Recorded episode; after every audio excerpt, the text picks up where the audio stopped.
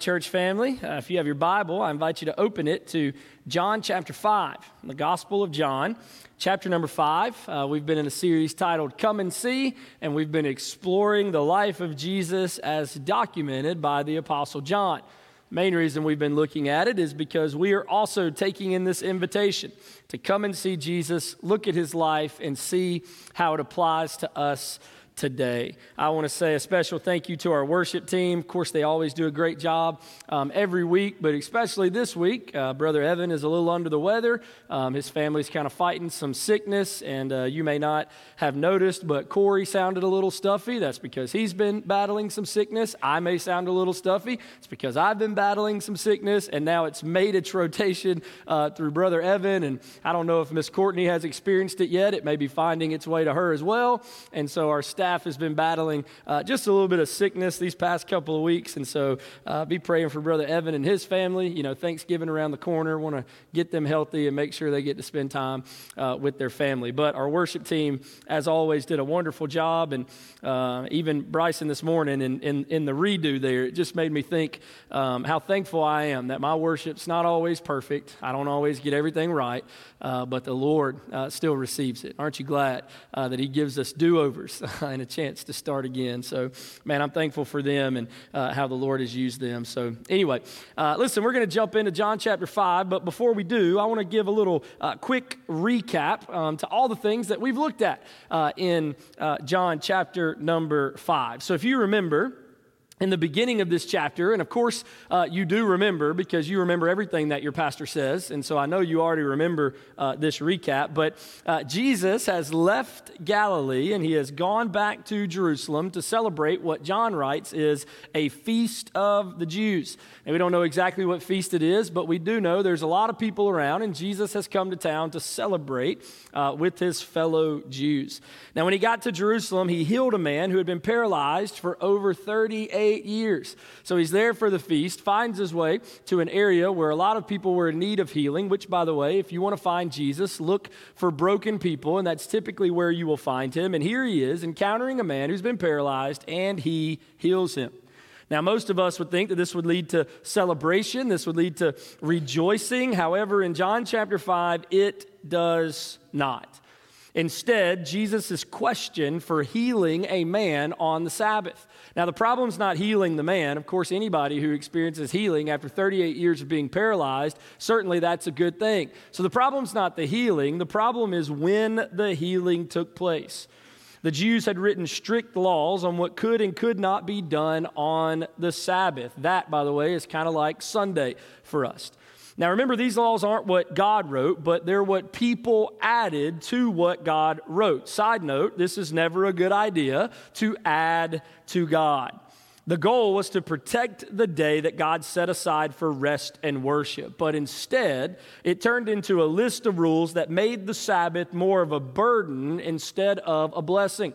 Rather than a day to rest and worship, it became a day where you had to work harder than any other day to make sure that you didn't break any of the laws. Now, Jesus knew these man made traditions about the Sabbath. He knew that he was healing a man on the Sabbath, and he could have healed him at any other time. He could have healed him on a different day. However, Jesus took this opportunity to show the world his authority. He took this opportunity to break a man made tradition in order to proclaim himself to the Jews and those around uh, this feast in Jerusalem to claim his connection, his authority with God. Now, this is why the Jews in particular got mad. Matter of fact, John tells us that they got mad enough to kill Jesus. Here's what John wrote in chapter 5, verse 18.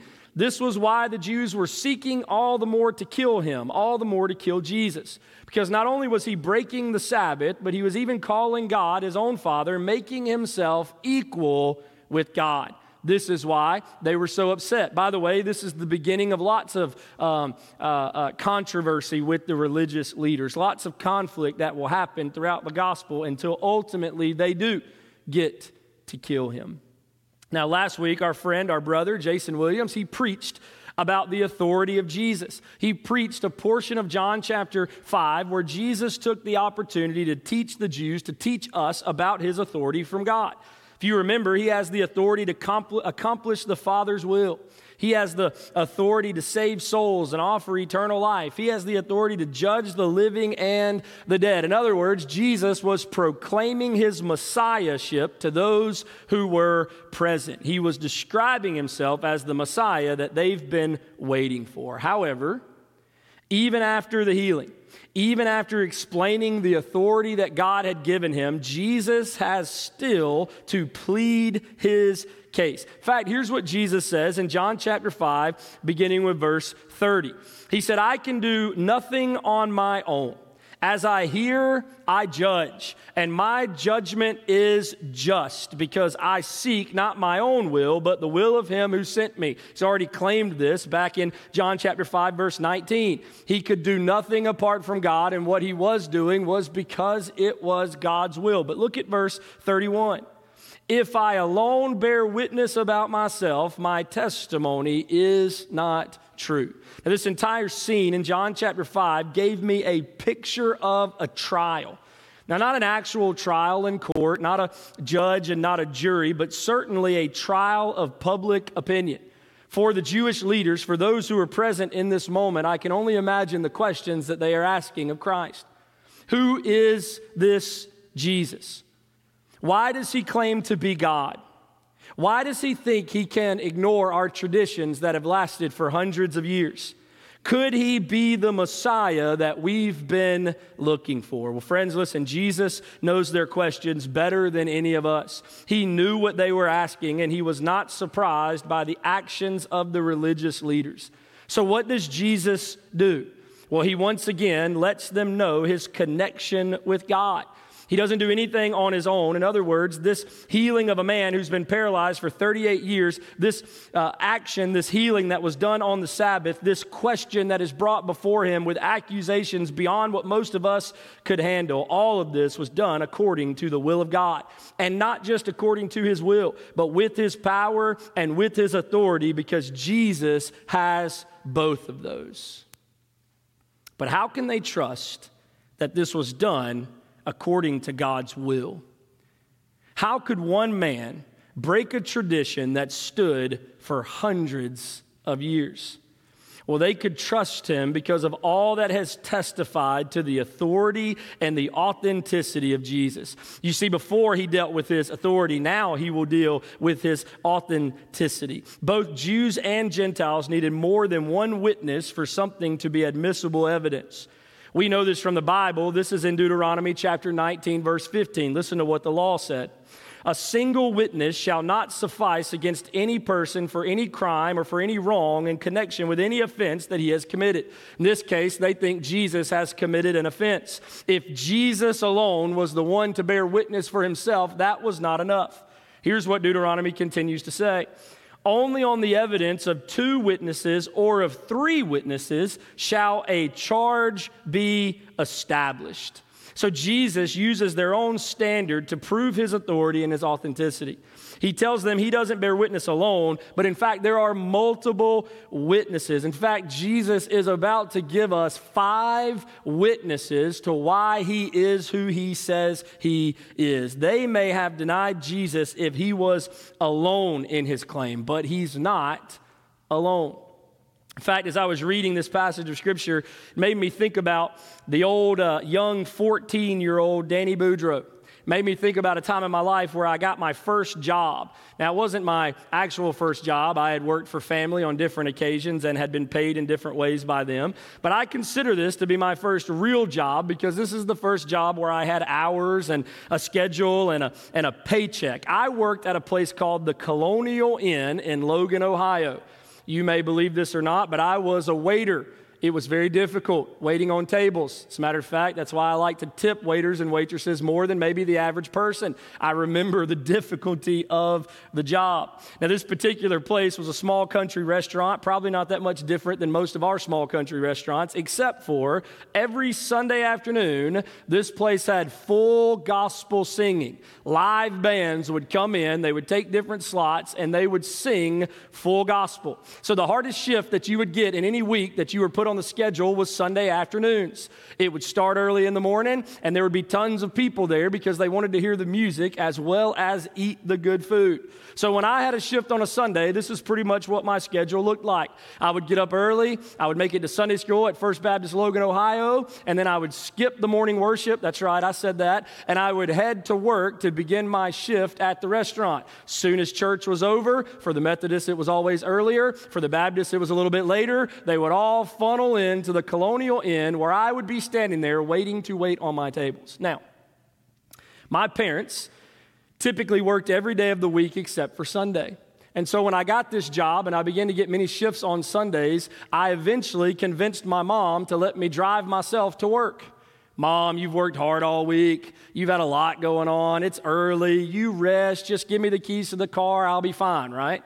Her rule was pretty simple just take the back roads, don't get on the highway. And eventually she gave in and she let me drive myself to work. Now you say, Danny, what's the big deal? I let my kid drive my car whenever they need it most of the time. Well, I was 14 years old. I did not have a permit, I did not have a driver's license. But yet, as you know, moms, how your kids are so wonderful, I convinced her to let me start driving early. Now, as you can imagine, this led to that first morning where I was late for work. Obviously, the quickest way to get to work was to drive on the highway. So, of course, I broke the one rule that I had when mom was letting me drive when I shouldn't have been driving. And I'll never forget, it was the very first time, I, maybe, I guess I should take that back. We're in church. Anyway, I was driving to work. I was late that day, and I was driving my mom's old Dodge Omni. Some of you may remember one of those. As a matter of fact, I drove that thing a lot, and it never got above the speed limit, even if I tried. And so I just assumed it couldn't. However, I'd never been on the highway, I, I think. And so I'll never forget, I was getting closer to work. I was coming down a big hill. And of course, the hill took me faster than what the car could actually go. And on that glorious Sunday morning, there was a wonderful police officer sitting at the bottom of the hill. And so as soon as I came screaming past the police officer, lights went on and they pulled me over. Well, obviously, when the cop pulled me over and asked for my license and registration, A, I didn't know what a registration was, and B, I didn't have a license. So I was pretty much like, Officer, I got nothing for you. Yes, I was speeding. There's no argument for me. Yes, I have no driver's license. Well, of course, that led to me uh, being escorted out of the beautiful Dodge Omni that I was driving and waiting on side of the road until my mom came, not only to pick me up, but also to drive the car back home. This was obviously not a good day for me. It did not go well once I got home after this moment. Now, I got a beautiful citation, and I got a court date that I had to go to several months later. By the way, I just wish they would do that the next day because the entire, you know, all of those months, I'm thinking of the worst thing that could possibly ever happen, right? All these scenarios are going through your mind. And most notably, or at least what most people figured would happen, was because I was driving before I had my license and I got pulled over. By the way, I think you can drive without your license as long as you don't get pulled over. Is that? Anyway, because I got pulled over, I don't know why I said that. Sorry, I take that back completely. Because I got pulled over, the thought was I would not be able to receive my license until I was 21 years old. And so that would be the penalty. I wouldn't have a permit. I wouldn't get my license at 16 like every other teenager. Instead, I'd have to wait till I was 21 before I'd be eligible uh, to get my driver's license. And so that's just what I assumed would happen. I went to uh, my court date and I waited for my turn. And when I stood before the judge, something awesome happened. I was acquitted. I ended up paying for my ticket, I paid for some court fees, and then I left as if nothing had ever happened. Didn't get my no driver's license suspended, didn't have to wait till I was 21, simply walked out. Now, you may be thinking, what happened? And so was I. Later, I learned something on why the judge let me off the hook. You see, the judge had received letters from people who knew me. I had teachers who wrote letters on my behalf. I had leaders at my church who wrote letters on my behalf. And all those letters gave testimony to my character. In a sense, they were witnesses to who I was. After hearing from all those different people, the judge decided that they couldn't all be making excuses for me. They couldn't all be making up something that wasn't real. In the judge's eyes, those witnesses proved that I was better than that one mistake. It had to be true. When that moment, I realized that's what witnesses do. They testify to the truth. Witnesses play a huge role in helping determine what actually happened. They play a vital role in finding out the truth. Now, I know for me in my own experiences that this is to be true. We know this to be true in our society with things like court cases and the value of witnesses in a trial. But witnesses were also vital to Jesus. In fact, he establishes multiple witnesses, not only as he fights for his authority, but also for his authenticity for those who are at this feast who are angry with him about the miracle he does on the Sabbath. As a matter of fact, you have your Bible. I want you to look at John chapter 5, beginning in verse 32, and I want us to read about the witnesses that Jesus puts before his audience. Here they are. Verse 32. After Jesus has just said, that if I bear witness alone, my witness will not be true. He says, There is another who bears witness about me, and I know that the testimony that he bears about me is true. You sent to John, and he has borne witness to the truth. Not that the testimony that I receive is from man, but I say these things so that you may be saved. He was a burning and shining lamp, and you were willing to rejoice for a while in his light. But the testimony that I have is greater than that of John. For the works that the Father has given me to accomplish, the very works that I am doing, bear witness about me that the Father has sent me. And the Father who sent me has himself borne witness about me. His voice you have never heard, his form you have never seen, and you do not have his word abiding in you, for you do not believe the one whom he has sent. You search the scriptures because you think that in them you have eternal life and it is they that bear witness about me, yet you refuse to come to me that you may have life. I do not receive glory from people, but I know that you do not have the love of God within you. I have come in my Father's name, and you do not receive me. If another comes in his own name, you will receive him. How can you believe when you receive glory from one another and do not seek the glory that comes from the only God? Do not think that I will accuse you to the Father. There is one who accuses you, Moses, on whom you have set your hope. For if you believed Moses, you would believe me, for he wrote of me. But if you do not believe his writings, how will you believe my words? Lord Jesus, will you make your word will you make your word real to us today? Father, will you show us those who testify to you? Will you show us the authority and the authenticity that we learn from those witnesses that you bring out in this text? Will you show us what it means for us to be a witness today? Father, right now, as we spend some time in your word, God, will you show us exactly what you want us to do and how you want us to live? Jesus, right now is your time. We ask that you will move and work and speak. In Jesus' name we pray. Amen. Obviously, the importance of a witness is tremendous. I've experienced this in my own life.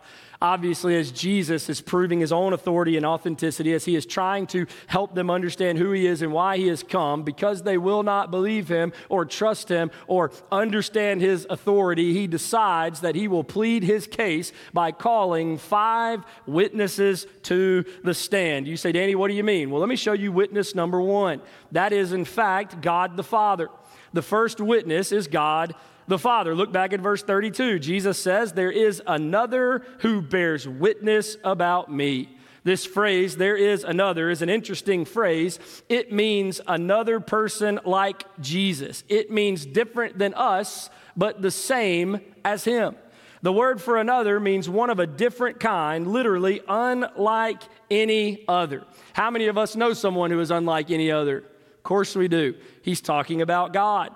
God is like no other. He's referring to God's witness to his own ministry. As a matter of fact, he'll mention this again later in verse 37 when he said, And the Father who sent me has himself borne witness about me. That is the another that is borne witness. He said, His voice you have never heard, his form you have never seen. He's telling them that though the Father has borne witness to Jesus, they did not listen, they did not see. You say, Danny, what do you mean? Why does Jesus say they've never heard God's voice? In fact, men like Moses have heard God's voice. Here's what it says in Exodus 33 Thus the Lord used to speak to Moses face to face as a man speaks to his friend. Why would Jesus say they've never heard his voice? Well, the reason is because they weren't like Moses. He was one of their most trusted men of God, but yet they weren't like him. Why? because they reject Jesus, who is the voice of God, they've not heard God's voice. Why does Jesus say they've never seen God's form? In fact, men like Jacob have seen God's form. Here's what we know from Genesis 32. Jacob says it himself I have seen God face to face.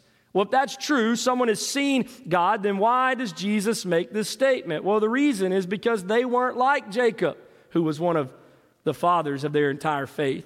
Because they reject Jesus, who is the very image form of God, they've not seen God's form. He is giving them a point of emphasis that because the Father has testified to his authority and his authenticity, but they didn't listen to God's testimony.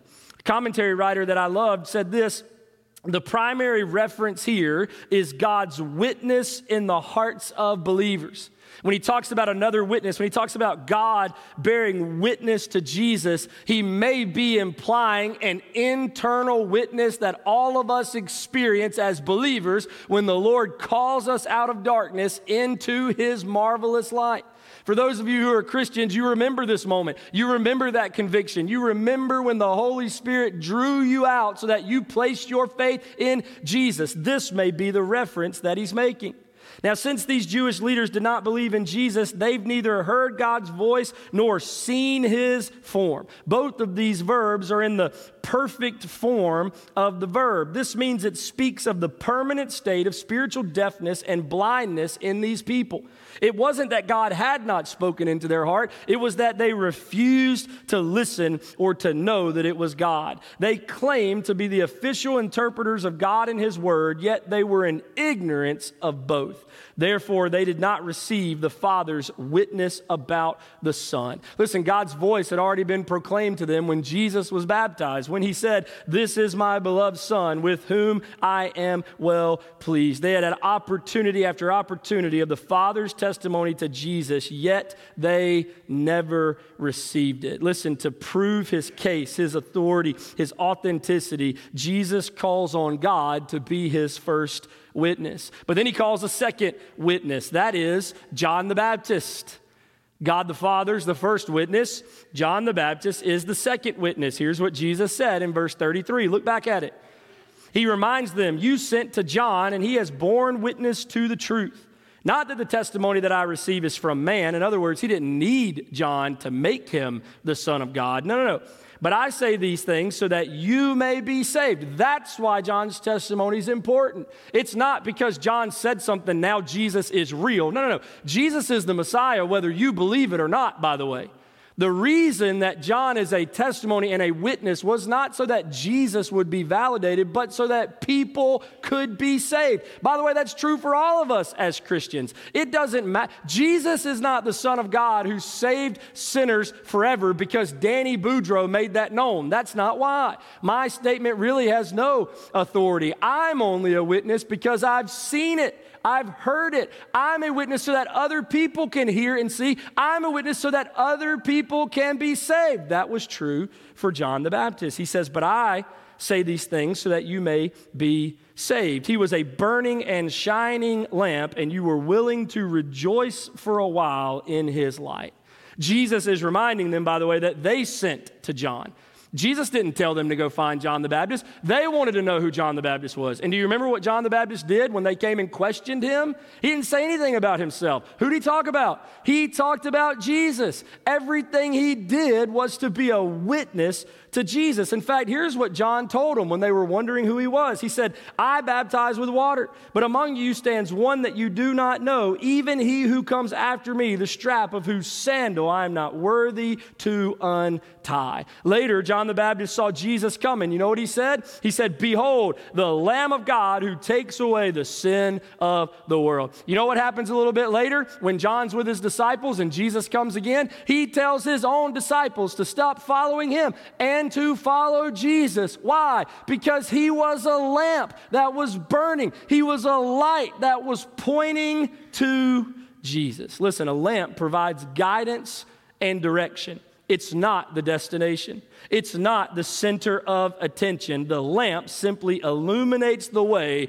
to something else. It serves a greater purpose, and then, by the way, it eventually burns out to be replaced by another light. Friends, we are also a lamp for Jesus. We also have been called a light. Remember what Jesus said about those who follow him in Matthew chapter 5? Here's what he said You are the light of the world. A city set on a hill cannot be hidden, nor do people light a lamp and put it under a basket, but on a stand, and it gives light to all in the house. Listen to this. In the same way, let your light shine before others so that they may see your good works and give glory to your Father who is in heaven. John the Baptist was a witness. All he wanted to do was testify about the one that was coming, about Jesus, who they needed to see, who they needed to know. Friends, this is true for us. Are we a witness? Could we be on the stand to testify to Jesus? Would he want us to be on the stand. Listen, Jesus brought God the Father to the stand. He brought John the Baptist to the stand. He would bring more witnesses to the stand to testify to his authority and authenticity. Look at the third witness it's Jesus' works. That's the third witness that he highlights. Look back at verse 36. But the testimony that I have is greater than that of John. For the works that the Father has given me to accomplish, the very works that I am doing, bear witness about me that the Father has sent me. The works of Jesus bear witness to his authority. His goal was to do God's will. This is witnessed by John the Baptist and even more so by the works of Jesus. He can how can he do what he's doing without God's authority? How can he do all these miracles and all these signs without God being the one who works in him? As a matter of fact, even one of their own leaders told Jesus that they knew he was someone special because of his works. Listen to what Nicodemus said in John chapter 3. He said, Rabbi, Jesus, we know that you are a teacher from God, for no one can do these signs that you do unless God is with him. They knew this was not a mystery. Their questions were much deeper rooted in their own selfishness and ambition. They knew there had to be something special about Jesus, yet they would not receive the testimony of his authority and his authenticity. Listen, just in the Gospel of John, in John chapter 2, Jesus turned water into wine line.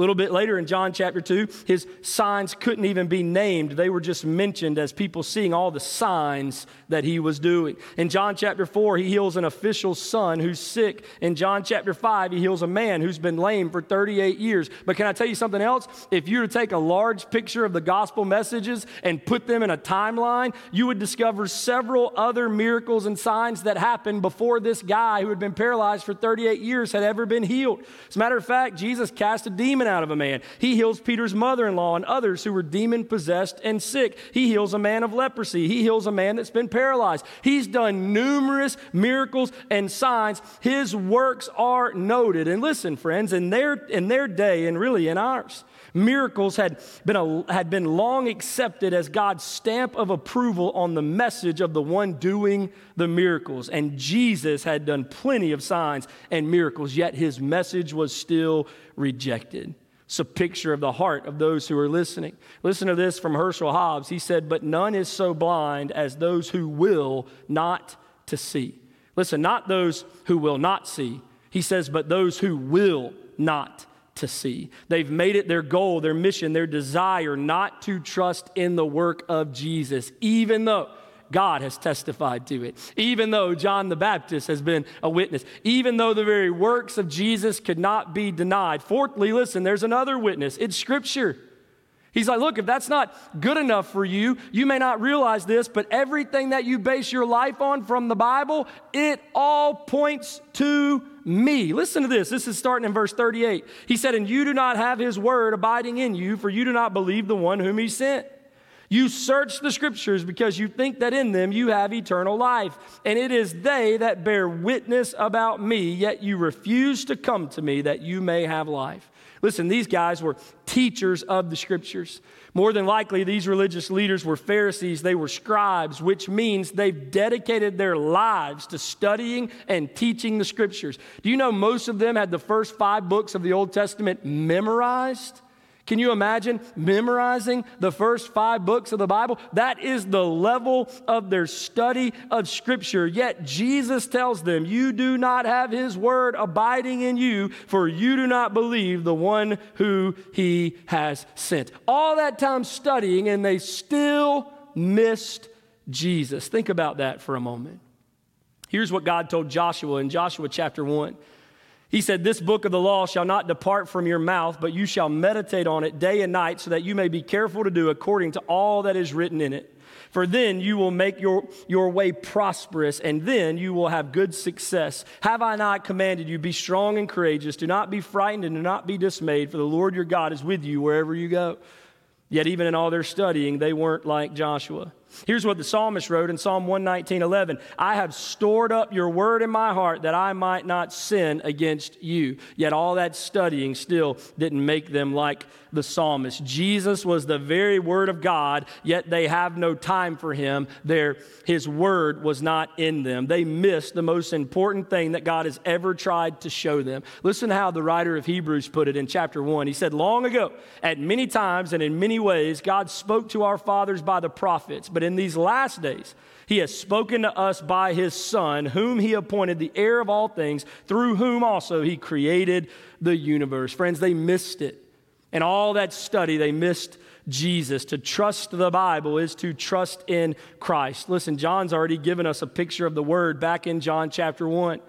He wrote, In the beginning was the Word, and the Word was with God, and the Word was God. Then a few verses later, he wrote, And the Word became flesh and dwelt among us, and we have seen his glory, glory as the only Son from the Father, full of grace and truth. Yet, even in all their study, they missed it. Listen to this commentary writer. What is the primary purpose of Scripture?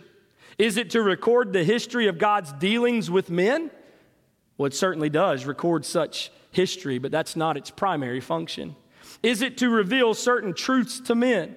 Although it does reveal truths, this is not its primary function either. The primary purpose of Scripture is to point men and women to Christ. All of what it was meant to do, they missed. They spent all that time studying the Bible but they're mistaken if they think it will give them eternal life. All that time studying the scriptures and reading about Jesus, all that time teaching about the coming Messiah while missing him when he stood right in front of them. No matter how many good things you do, they mean nothing if you miss Jesus. Now, let me help put this in perspective. In many ways, you can boil the teaching of the Old Testament down to two main themes. The first theme is that man is hopelessly rebellious and unable to save himself. From the moment Adam and Eve disobeyed God and ate the forbidden fruit, they became captive to sin. Their children were sinners. In fact, one was a murderer. Their grandchildren were sinners. We could read a whole lot about them. Nothing they could ever do would be good enough to save themselves from their sin. Apart from God, they had no hope for rescue. You say, Danny, what do you mean? Well, have you noticed that even the heroes of the faith are recorded in unflattering terms? Think about Noah. After the ark landed, he got drunk and naked. Think about Abraham, the friend of God, the father of Israel, didn't trust God enough to wait for a legitimate son. Think about Moses. He led God's people out of Egypt, but was forbidden to enter the promised land because of his disobedience. Even David, the great mighty king, a man after God's own heart, committed adultery and then murder to cover it up. Why does the Bible display all their dirty laundry for us to read about? Because we need to understand that every person is a sinner in need of a Savior. Every single one of us, no matter how noble we may appear, is a rebel without hope, alienated from God. That's theme number one in the Old Testament. Here's the second theme that runs through the entire Old Testament it is that God will send a Savior. Though we are sinners with no hope, there is hope. His name is Jesus. You say, Danny, we get that from the Old Testament? Yes. From the moment mankind fell into sin, God promised a rescuer. The Old Testament describes in great detail this one who would come. He's called the promised seed, the lion of Judah, the son of man, the suffering servant, the Passover lamb. He's called the Messiah, and this is just to name a few of the descriptions of Jesus that saturate the pages of the Old Testament. The entire weight of the Old Testament stands behind the claims of Jesus. Every word is a witness to who he is. Now, listen, let me help you put it in greater perspective how Scripture is a witness to Jesus. You ready? Jesus is resurrected from the grave, and before he ascends to heaven, he walks for several days with many of his disciples. And in that time, listen to this. This is from Luke 24 27. Listen to what Jesus does during that time. And beginning with Moses and all the prophets, he interpreted to them in all the scriptures the things concerning himself. Think about that for a moment. He takes the entire Old Testament, it's all they had at that time. He takes the Bible of that day and he says, Let me show you how all of it points to me. Very scripture that they had studied and invested their life on pointed to Jesus, yet they missed it. You say, Danny, why didn't Jesus walk through all of that with those people right then? Wouldn't that have proved his authority? Wouldn't that have proved his authenticity? Wouldn't that have given value to him that nothing else could do? Maybe. Well, then why didn't he do it? Look at verse 41. I do not receive glory from people. Watch this. But I know that you do not have the love of God within you. Why would Jesus say that? Why would he not waste time talking about his authority and authenticity? Why would he not go through the scripture like he did with those early disciples at the end of the Gospel of Luke? Why not do that here? Here's why. He knew no matter what he said, no matter what he would do, they would never trust him. The word know means to fully know something, to perfectly understand. It's the same word that John uses back in chapter 2 when it says Jesus didn't entrust himself to people because he knew what was in them. He knew. He knew they didn't have the love of God in them. As a matter of fact, listen to what Jesus said in John chapter 3, verse 19. And this is the judgment.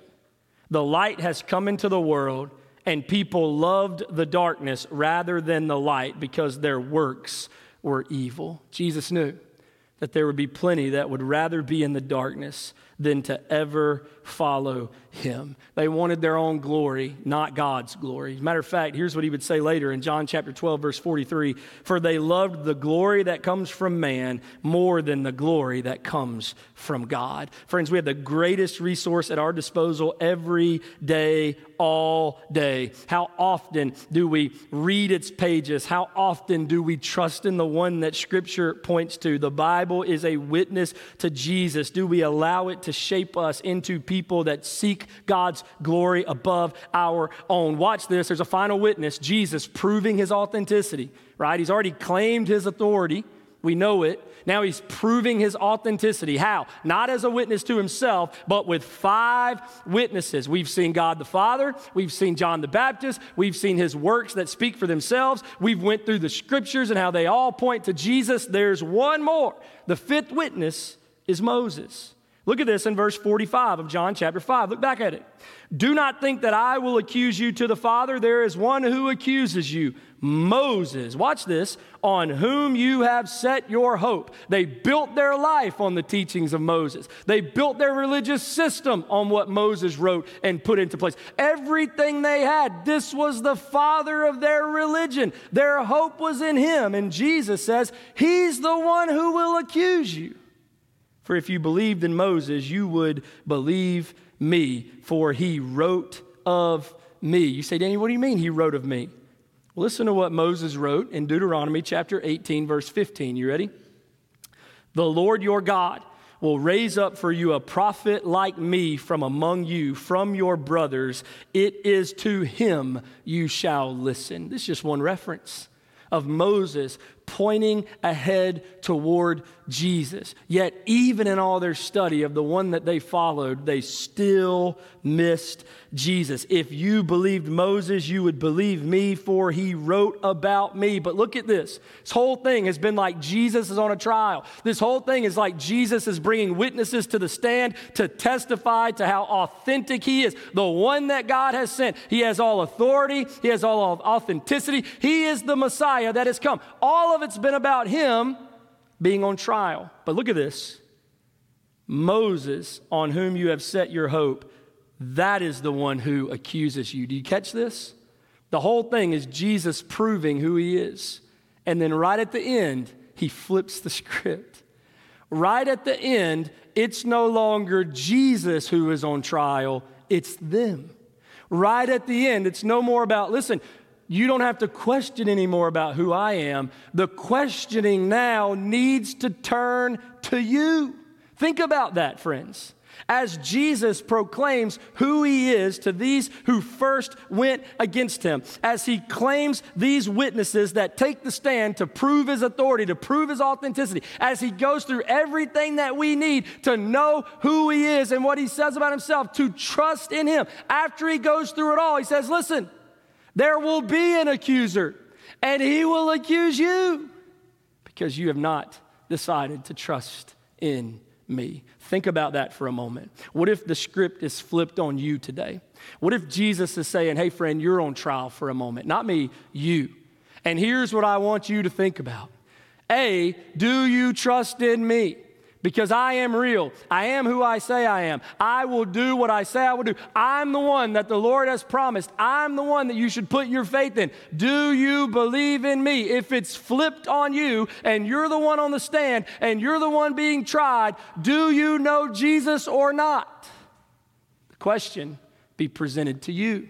Have you placed your faith in Jesus? Listen, friend, if you're here this morning, you say, Danny, I haven't. I know what the Bible says about Jesus. I, I, really do believe in God. I know that He's real. But Danny, I've never placed my faith in Jesus. I've never surrendered to Him. Well, then, friend, listen to me. As you were on that stand this morning, why not surrender to Jesus? Why not give your life to Him? You know He died for your sin. You know He's the only way to heaven. You know that eternal life, abundant life now, comes through Jesus. Why wait? Why not give your life to Him? Listen, in just a moment, I'm going to pray, then I'm going to be in that lobby, and I'll have my Bible. And if you say, Danny, that's me, I got some questions. I need to know where I stand. I need to know if my life is in Christ. I don't know if I've ever trusted Him. I don't know if I've ever given Him my life. If that's you, friend, listen, you come find me in that lobby. I'll take my Bible and I will show you how you can begin following Jesus today. If the script is flipped and you're on trial, do you know Jesus? Now, listen, if you're here and you do know Him, still, if the script is flipped, and you're the one on trial, if you know all of this and if you believe in Jesus and you're a follower of Him, why doesn't it look like it tomorrow? Ouch. If you know all these things, the question for you is do you live? as Jesus desires for you to live? What if the inspection today is on you?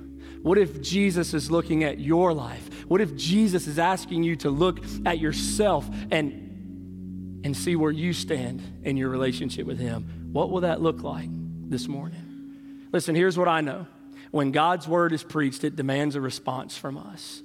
And as I studied this word, here's all I could think about. A, if I was on trial, would I be found guilty or would I be pardoned? Listen, there's only one way to be pardoned, and that's through Jesus. And so here's what I know I'd be pardoned. I know him. But then when Jesus said, Well, what have you been doing for me? Right? Little different question. Then, my friends, I've got a whole lot of explaining to do. What about you?